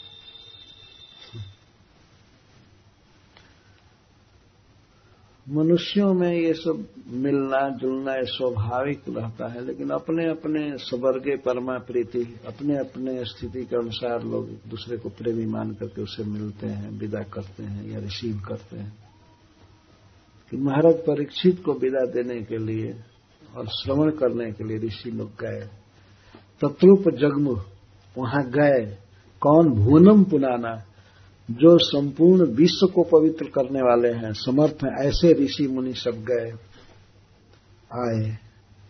महानुभाव जिनका महान अनुभाव है, जो भगवान के बहुत प्रेमी हैं, ये सब ऋषि मुनि। मुनय सशिष्य है, और जो भी आए, अपने शिष्यों के साथ आए। शिष्यों के साथ आए, ये बहुत महत्वपूर्ण बात है। आजकल के तो मुनि लोग भी नहीं जाते हैं और न शिष्य को लाते हैं। बल्कि शिष्य को सिखा देते हैं कि वहाँ नहीं जाना चाहिए। ऐसे मुनि लोग हैं। मुनि लोग करें नहीं नहीं, तुम अपने ड्यूटी में रहो, ये तो सब चलता ही रहता है, ये कथा कीर्तन से तुम अपनी ड्यूटी करो। शिष्य को कहाँ से लाए? शिष्यों को रोक देते हैं। ऐसे मुनि, कलयुगी मुनि हैं। पर ये मुनि आए तो सशिष्या, शिष्यों के साथ। चलो चलो चलो चलो। इसी दिन के लिए ये सब समाज फेस्टिवल देखने से भक्ति बढ़ती है। प्रभुपाद ने कहा है कि festival of festival festival is the mother of devotional service. कुछ जब ऐसे दुर्लभ अवसर आते हैं तो केवल वहाँ जाने से ही भक्ति का बीज पड़ जाता है, व्यक्ति प्रभावित हो जाता है। एक एक बार की बात है लड़का गया था हमारे तरफ़ का जमदुतिया का अवसर पर मथुरा जी वहाँ के भीड़ को देख करके ठंडा पानी और सब नहा रहे हैं तीन बजे भोर से। तो अभी भी भगवान से प्रेम करने वाले लोग इतना है। न ठंडा की परवाह नहीं है, सब नहा रहे हैं, नहा रहे हैं। अपार भीड़। इसको देख करके मन पर एक असर होता है। कि वास्तव में भगवान सत्य हैं और भगवान से प्रेम करने वाले भी काफ़ी लोग हैं। तो असर होता है तो अपने भीतर, अपने मन में ये उत्साह बढ़ता है कि मैं भी भगवान की भक्ति करूँगा, देख करके। कई ऐसे फेस्टिवल होते हैं, जैसे मायापुर का फेस्टिवल होता है, स्कान का। तो वहाँ देख करके स्त्रियों को, बच्चों को दूसरी स्त्रियाँ प्रभावित हो जाती हैं। ये ऐसे तिलक किए हैं, माला झोली लेकर के भजन कर रहे हैं। जब हज़ारों हज़ारों आदमी को कोई देखता है तो बिना प्रीच किए ही प्रीचिंग हो जाती है। देखने का ऐसा प्रभाव होता है।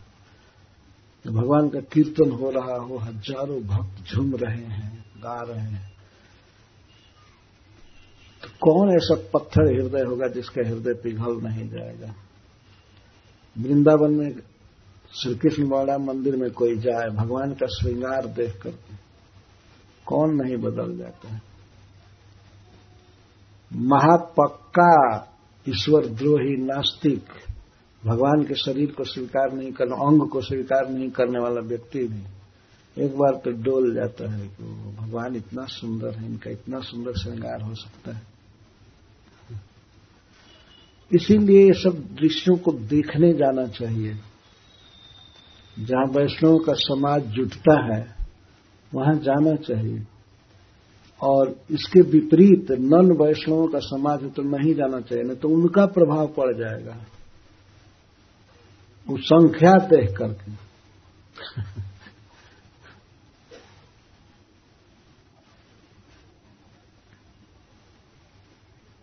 संख्या देख करके किसी चीज़ का प्रभाव हो जाता है, इसके विषय में मैं एक उदाहरण दे रहा हूँ हमारे गाँव की बात है। एक बार कुछ लड़कों ने और कुछ सियाने लोग भी एक आदमी के गन्ने के खेत से कुछ गन्ना तोड़े। गन्ना समझते हैं ना? इक्षु, एक। तोड़े तब तक खेत वाला, वो गन्ने के खेत में ही था आवाज़ हुई, तोड़ने की तो लोग गन्ना छोड़ छाड़ करके भागे। करना छोड़ करके भागे तो भागे जा रहे थे, भागे जा रहे थे। तो एक आदमी, वो बूढ़े आदमी थे और गाय चरा रहे थे, कुछ दूर करने। तो वे उन लोगों को भागते देखे तो वे भी भागने लगे। तो गलने वाले को बहुत हँसी आई। ये लोग तो भाग रहे थे, डर करके कि वो मारेगा तो इनके पिता से कहेगा ऐसे। तो गन्ना वाला पूछता है कि वो भोजपुरी में पूछा, तू तो उख तोड़ने ना रहा, तू कहे भागा तड़ा? तुम तो गन्ना तोड़े नहीं, तुम कैसे भाग रहे हो? तो वो कहते सब भाग रहे हैं तो हम भी क्या करें, हम भी भाग रहे हैं। कोई दस बारह लड़के केवल भाग रहे थे। तो सब भाग रहे थे, इसीलिए मैं भागने लगा। जब दस बारह व्यक्ति के इस परेड का असर हो सकता है। वो भाग रहे थे तो तू भी भाग रहे। तो हज़ारों हज़ार व्यक्ति जब हरिनाम कीर्तन कर रहे हों, तिलक लगाए हों, माला झोली रखे हों तो क्यों नहीं उसका प्रभाव होगा इसलिए ऐसे समाज में ऐसे अवसर पर भाग लेना चाहिए। तो वहाँ सब ऋषि मुनि आए, जिनके विषय में शुद्ध गोस्वामी कहते हैं भुवनम पुनाना, विश्व को पवित्र करने वाले महात्मा जन वैष्णव जन सब आए, मुनि लोग। सशिष्या शिष्य सहिता, शिष्यों के साथ आए। प्रायण तीर्थाभिगमा प्रदेश स्वयं ही तीर्थानि पुनंति संत। तीर्थ यात्रा एक बहाना रहता है। महात्माओं का। कहा जा रहे हैं तो तीर्थ में जा रहे हैं। लेकिन वास्तव में तीर्थ भ्रमण करने से, यात्रा करने के पीछे उनकी इच्छा क्या रहती है? कि उस तीर्थ में भगवान का कीर्तन मिलेगा, भगवान का, की कथा मिलेगी, वैष्णवों का संग मिलेगा। क्योंकि वैष्णव लोग तीर्थ में ही रहते हैं ना, भगवान के धाम में रहते हैं। भगवान जहाँ रहे हैं, जिस लीला भूमि में तो वे अगर घर के काम धंधा से मुक्त हो गए, साधु हो गए तो कहाँ जाएँगे? तीर्थ में जाएँगे, भगवान के धाम में जाएँगे। भगवान के भक्त ऐसे ही होते हैं। ये नहीं कि अगर फुर्सत मिली है और साधु हो गए तो चले विदेश घूमे। तो किस लिए कि कुछ विशेष स्थान है? अचरज की चीज़ें हैं संसार में, वहाँ घूमेंगे। या अमेरिका वाले को छुट्टी मिली तो चले ताजमहल घूम देख लें, या ये देख लें, या चाइना की दीवार देख लें। ऐसा होता है ना। ये महात्मा लोग भी तब, ये तो तीर्थ यात्रा का बहाना करते हैं। तीर्था तीर्था, तीर्थ तीर्थ गमापदेश है ब्याज बहाना रहता है तीर्थ का, लेकिन वास्तव में जाते हैं भगवान के कथा कीर्तन के लिए, वैष्णवों के संग के लिए। तो जाते ही क्यों है? तो कहते स्वयं ही तीर्थानि पुनंत संत। संत जाते हैं तीर्थों में, वैष्णव जाते हैं तो स्वयं ही तीर्थों को पवित्र कर देते अपने आप इतना पवित्र है कि गंगा जी को ही पवित्र करते हैं। ऐसा नहीं समझना चाहिए कि उनके मन में होता है कि मैं चलूँ और गंगा को पवित्र करूँगी। मन में नहीं होता है। ऐसा दुर्भिमान उनके भीतर कैसे हो सकता है? भगवान के चरणों से निकली हुई गंगा जी को मैं पवित्र करूँगा अगर ऐसा भाव किसी में आया तो वो तो राक्षस है वास्तव में तो कोई वैष्णव नहीं है। लेकिन इस सूत गोस्वामी का उद्गार है कि वास्तव में उनमें इतनी शक्ति होती है कि तीर्थों को भी पवित्र कर दे। तीर्थी कुरवंत तीर्थानी स्वांतस्थेन गदाभरता और एक उदाहरण देते हैं कि गंगा जी भगवान को छोड़ करके भाग रही हैं। और वैष्णव तो कहीं जन्म लिए हैं और घर, द्वार या और स्वधर्म छोड़कर भगवान के चरणों की तरफ़ भागते हैं। हम भगवान के चरण को पाना चाहते हैं और गंगा जी चरण छोड़कर, छोड़ करके भाग रही हैं। तो छोड़ करके भागने पर एक व्यंग करते हैं कि प्रभाव कम होता जाएगा ना। जैसे जैसे दूर जाएँगी तो उनका प्रभाव कम होता जाएगा। ऐसे कम नहीं होता है कभी भी, लेकिन व्यंग में ऐसा कहा जाता है। तो एक किसी देश में, गाँव में जन्म लिया और वहाँ से भाग रहा है विष्णु चरण के तरफ़, भगवान के चरण के तरफ़। और एक का जन्म हुआ है चरण से, वो भाग रही है दुनिया में इधर उधर और वही पहाड़ पर माथा पटक रही है ये वो। गंगा जी। तो वास्तव में वैष्णवों के, भगवान के भक्तों के जाने से तीर्थ सुतीर्थ हो जाते हैं। पर वैष्णव में ये भावना नहीं होती है कि मैं पवित्र करूँ। वो तो अपने को बहुत हीन समझते हैं, दीन समझते हैं। मैं गंगा जी में स्नान करूँगा तो मेरा पाप कटेगा, भगवान में मन लगेगा, इसके लिए जाते हैं। परंतु सूद गोस्वामी जैसे समीक्षक यदि बोलेगा तो यही कहेगा ना ये संत जन स्वयं ही तीर्थों को पवित्र कर देते हैं। ये सूत गोस्वामी का उद्गार है, न कि साधुओं की मानसिकता है। इसीलिए वे आए। कौन कौन लोग आए? श्री सुद गोस्वामी नाम गिना रहे हैं। जैसे ये विश्व को पवित्र करते हैं तो इनका नाम लेने से भी व्यक्ति पवित्र हो जाता है और सुनने से। अत्रीर वशिष्ठ च्यवन शरदवान अरिष्ट नेमिर भृगुरंगिराश्च पराशरो गाधिसुतोथ राम। उतथ्य इंद्र प्रमदेद्म बाहो मेधा तिथिर्देवल आष्टिषेणो, भारद्वाजो गौतम पिप्पलाद। मैत्रेय और वह कवश कुंभजोनि द्वैपायनो भगवान नारदश्च। अन्य च देवर्षि ब्रह्मर्षि वर्जा, राजर्षि वर्जा अरुणादयश्च। नानार्षेय प्रवरान समेतान अभ्यर्च राजा शिरसा बबंदे ऋषियों में से कुछ का नाम है यहाँ?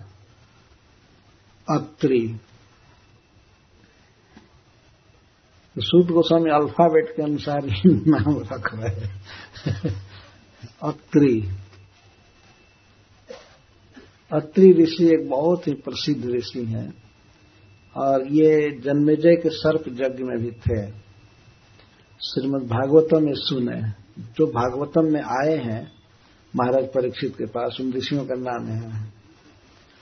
अत्रि ऋषि के तीन पुत्र हुए, भगवान दत्तात्रेय दुर्वासा जी और सोम। तीनों देवताओं से, तीनों ईश्वरों से तीन जन्म लिए थे। माता अनुसुईया के भजन के प्रभाव से। तो अनुसुईया इनकी धर्म पत्नी है अत्रि जी की, और इसी वंश में भगवान श्री कृष्ण का जन्म हुआ है। इसी में बाद में चल करके जदू महाराज हुए। और ये महाराज युधिष्ठिर के यज्ञ में भी रहे हैं राष्ट्रीय यज्ञ में। और अर्जुन का जब जन्म हुआ था वन में, उस उत्सव में भी ये भाग लिए थे। अत्रि जी, बहुत प्रसिद्ध ऋषि। श्रीमद भागवतम सुनने के लिए अत्रि जी आए। वशिष्ठ और वशिष्ठ ऋषि, समस्त ब्रह्मर्षियों में सबसे श्रेष्ठ, समस्त ब्राह्मणों में सबसे श्रेष्ठ। और ये बहुत दीर्घजीवी भी हैं। भगवान श्री राम के भी पुरोहित रहे हैं। और रघुवंश, सूर्यवंश के पुरोहित। और इसके साथ ही साथ भगवान कृष्ण की लीला में भी रहे हैं। लीला जिस समय चल रही थी उस समय भी। विशेष करके महाराज युधिष्ठिर से बहुत संपर्क रहता था। वशिष्ठ जी इतने शांत महात्मा हैं, इसका वर्णन है कि एक बार विश्वामित्र जी वशिष्ठ वशिष्ठ जी से कहे, नहीं, कहते थे कि हम ब्राह्मण हैं। हम ब्राह्मण हैं। क्या ब्राह्मण हमसे कोई बढ़ करके है? मैं ब्राह्मण हूँ। बहुत तपस्या की। तो सारे ब्राह्मणों ने मिल करके कह दिया कि यदि वशिष्ठ जी आपको ब्राह्मण कह देंगे, तब हम सब मान लेंगे। तो वशिष्ठ जी से कहे, मुझको तुम ब्राह्मण घोषित करो। वशिष्ठ जी ने कह दिया कि अभी आप में बहुत क्रोध है। अभी आप ब्राह्मण नहीं है। उनके डर के मारे थोड़े कहने वाले थे। तो तब वशिष्ठ जी ने इनके सौ पुत्रों को मार दिया। वशिष्ठ जी के सौ पुत्र थे। विश्वामित्र जी ने इनके सौ पुत्रों की हत्या कर दिया उसके बाद उनको भी मारना चाहते थे। बहुत युद्ध हुआ। दोनों पक्षी बन करके आकाश में लड़ते रहे। सौ वर्षों तक। फिर भी वशिष्ठ जी ने इनको ब्राह्मण नहीं कहा। वशिष्ठ जी ऐसे नहीं थे कि अब उब करके भाई चाइन कर दो खत्म कर रही ऐसे नहीं थे महात्मा सच्चे महात्मा थे। तो अंत में एक, एक घटना घटी पूर्णिमा की रात थी और जाड़े का दिन था। जाड़े की रात। तो आश्रम में थे विश्वामित्र जी और चंद्रमा का प्रकाश थोड़ा थोड़ा आ रहा था। तो अरुंधति जी, वशिष्ठ जी की पत्नी, कहती हैं कि कितना सुंदर प्रकाश है, चंद्रमा का। और विश्वामित्र गए थे हत्या करने तलवार ले लिए थे। इनके कुटिया के पीछे खड़े थे कि दोनों क्या बात कर रहे हैं? स्त्री पुरुष बात कर रहे हैं। अरुंधति जी कहीं कितना तेज है चंद्रमा में तो गुरु वशिष्ठ जी क्या कहते हैं अपनी पत्नी से? चंद्रमा का प्रकाश वैसा ही फैल रहा है, जैसे विश्वामित्र मुनि की तपस्या का प्रकाश। वास्तव में सच्चा तपस्वी है विश्वामित्र जी। तो जो व्यक्ति एकांत में अपनी पत्नी से विश्वामित्र जी की प्रशंसा कर रहा है और वो विश्वामित्र जी हत्या करने गए सामने में नहीं कहते थे कि ब्राह्मण है, लेकिन वे कहने लगे वशिष्ठ जी की वास्तव में सच्चा तपस्वी हैं। उनकी तपस्या का तेज सारे संसार में फैल रहा है। जब ये बात सुने विश्वामित्र जी तो उनका हृदय एकदम पिघल गया, वे लगे रोने। जो एकांत में अपनी पत्नी से मेरी प्रशंसा कर रहा है और उसकी मैं हत्या करने जा रहा हूँ। तलवार फेंक दिए और आकर के विश्वामित्र जी के वशिष्ठ जी के चरण में गिर गए। रात्रि के समय आप कौन हैं? मैं विश्वामित्र हूँ और मैं इस नियत से, इस संकल्प से आपके पास आया था। मुझे क्षमा कर दीजिए। तब वशिष्ठ जी हंस करके कहे, उठिए ब्रह्मर्षि जी अब आप ब्राह्मण हो गए। कई साल से सब प्रयास में थे, लेकिन वशिष्ठ जी ने ब्राह्मण नहीं कहा। आज कहा उठिए ब्रह्मर्षि जी, अब आप ब्रह्म ऋषि हो गए। तो वशिष्ठ जी का बहुत बड़ा महत्व है। कई पुराणों में रामायण में, महाभारत में, भागवत में सब जगह है। और ये द्रौपदी जी के गुरु थे। महाभारत में लिखा गया है। द्रौपदी जी के गुरु थे। जब द्रौपदी की साड़ी खींची जाने लगी, और जब कोई सहारा नहीं मिला अपने पतियों का, सबका तो अपने गुरु की बात याद आ गई द्रौपदी को। उन्होंने कहा था कि, द्रौपदी बेटी, जब जीवन में असाधारण विपत्ति पड़े, जिसका कोई उपचार न हो तो तुम भगवान कृष्ण की याद करना। तो शिक्षा दिए तो तुरंत याद आ गई बात। तो सारा आशा भरोसा छोड़ करके, हाथ ऊपर करके और भगवान कृष्ण का स्मरण करने लगे। हे गोविंद, हे द्वारिकावासी मैं कौरवों की सभा में इस तरह से दुखी हूँ। आप आइए, हमारा उद्धार कीजिए। तो भगवान आए और वस्त्र वर्धन किए। अच्छा वशिष्ठ जी के बाद नाम है चौन ऋषि का। इनकी श्रीमद भागवत में कथा है। सुकन्या के साथ, महाराज सरजाति की पुत्री सुकन्या के साथ उन्होंने विवाह किया था। और वो कथा बड़ी है। शरद्वाल।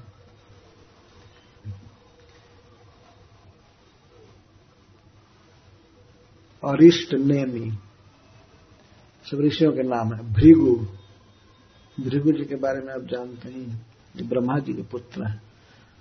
और भगवान की परीक्षा लेने गए थे भगवान के वक्षस्थल में लात भी मारे हैं। तो भगवान पर विश्वास करके, जानते हैं भगवान का स्वभाव ऐसा। भगवान की कीर्ति का प्रसार करने के लिए सब काम किए थे। अंगिरा, ये भी ब्रह्मा जी के पुत्र पराशर पराशर ऋषि गाधी सुता विश्वामित्र जी विश्वामित्र जी के पिता का नाम था गाधी। गाधी पुत्र विश्वामित्र जी अर्थात राम, भगवान परशुराम। ये सब शिष्यों के साथ आए हैं भागवत सुनने के भगवान परशुराम कथा में आए हैं। उत्तप्त इंद्र प्रमद और इध्मबाह मेधा तिथि ये सब प्रसिद्ध ऋषि हैं। इनका परिचय श्रील प्रभुपाद ने आठवें अध्याय में दिया है। थोड़ा थोड़ा यहाँ पर कुछ नहीं कहे, क्योंकि आठवें अध्याय में परिचय प्राय हो चुका है। मेधा तिथि देवल ऋषि। इनका नाम श्रीमद भागवत में आया, गीता में आया। आर्ष्टिशेण भारद्वाज, गौतम पिपलाद मैत्रेय, और वह कवश कुंभजोनी अगस्त जी भगवान द्वैपायन, भगवान नारद च च का अर्थ है अनुक्त सब, समुच्चय। जो जो जिनका नाम आया नहीं है वे सब। चकार से होता है। अन्य च देवर्षि ब्रह्मर्षि वर्जा और अन्य भी देवताओं में जो ऋषि हैं, श्रेष्ठ देवता ब्रह्मर्षि, ब्राह्मणों में ऋषि उसमें सबसे श्रेष्ठ, राजर्षि वर्जा राजर्षियों में श्रेष्ठ, अरुणादय, च, अरुण आदि राजर्षि। नाना आरसे प्रवरान, अनेक ऋषियों के वंशधर, गोत्र, उनमें जो श्रेष्ठ थे सब आए समेतन अभ्यर्थ राजा सिरसा बंदे जब ये लोग आए तो इनका स्वागत किए राजा परीक्षित। और सिरसा बबंदे सिर को ज़मीन पर रख करके, अर्थात सष्टांग प्रणाम किए एक वचन में नाम जो पहले आया है तो प्रायः इन विषयों को जिनका नाम आया है, उनको उन्होंने अलग अलग प्रणाम किया, ऋषियों। और कुछ को समवेत उतना करने का अब समय नहीं था कि एक एक को प्रणाम करें। तो कुछ को अलग अलग प्रणाम किए। जैसे भगवान नारद, भगवान वेदव्यास देव, या मैत्रेय और ऊपर जितने नाम हैं, अत्रिल, वशिष्ठ, चौना शरदवान उनको प्रणाम किया भूवम स्पृष्टवा बबंदे, सिरसा भूवम स्पृष्टवा, सिर से भूमि का स्पर्श करके प्रणाम सिर से भूमि के स्पर्श का मतलब ये नहीं हुआ कि धनुष प्रणाम झुक करके ज़मीन माथा माथा को ज़मीन पर रख दिया, इस, ये अर्थ नहीं। जब भूमि पर सिर था तो और शरीर का अंग तो एकदम लेटा हुआ था, ये अर्थ है। कुछ लोग प्रणाम करते लगता है कि उनके शरीर में शक्ति नहीं रहती है तो हाथ से ऐसे किसी के चरण को छू करके प्रणाम करते लगभग खड़े ही रहते हैं, आधा झुके हुए, हाथ से कर लेते ठीक है देश काल के अनुसार वो भी करना चाहिए, लेकिन समय होने पर, स्थान होने पर प्रणाम किया जाता है। देश काल देखना चाहिए। यदि बहुत प्रणाम में लोग हों एक सष्टांग से सबको कर दिया जाता है। एक साधु अयोध्या के थे तो प्रणाम कर, थके थे चलते चलते वृंदावन में, थक गए थे। तो कृष्ण बलराम और राधा श्याम सुंदर और गौर निताई को प्रणाम करने आए तो एक प्रणाम करके कहते हैं, तीनों बांट लीजिएगा, मैं एक ही में कर रहा हूँ, जो भी हो इसका। अरे, तीनों ड्यूटी बांट लीजिएगा प्रणाम। एक प्रणाम में। परिक्रमा करके आए और फिर अब तीन तीन दंडवत कर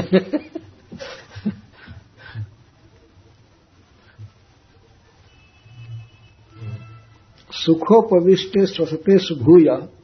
ऋषि लोग आ रहे थे, आ रहे थे और सुख पूर्वक जब सब बैठ गए आराम से बैठ गए। सुख उपविष्ट सुखे न उपविष्ट इतिहास सुख से बैठ गए। तो कृत प्रणाम स्वचिकित्सतम जब तो महाराज परीक्षित फिर से प्रणाम किए। तो क्यों प्रणाम किए? फिर से भूय कृत प्रणाम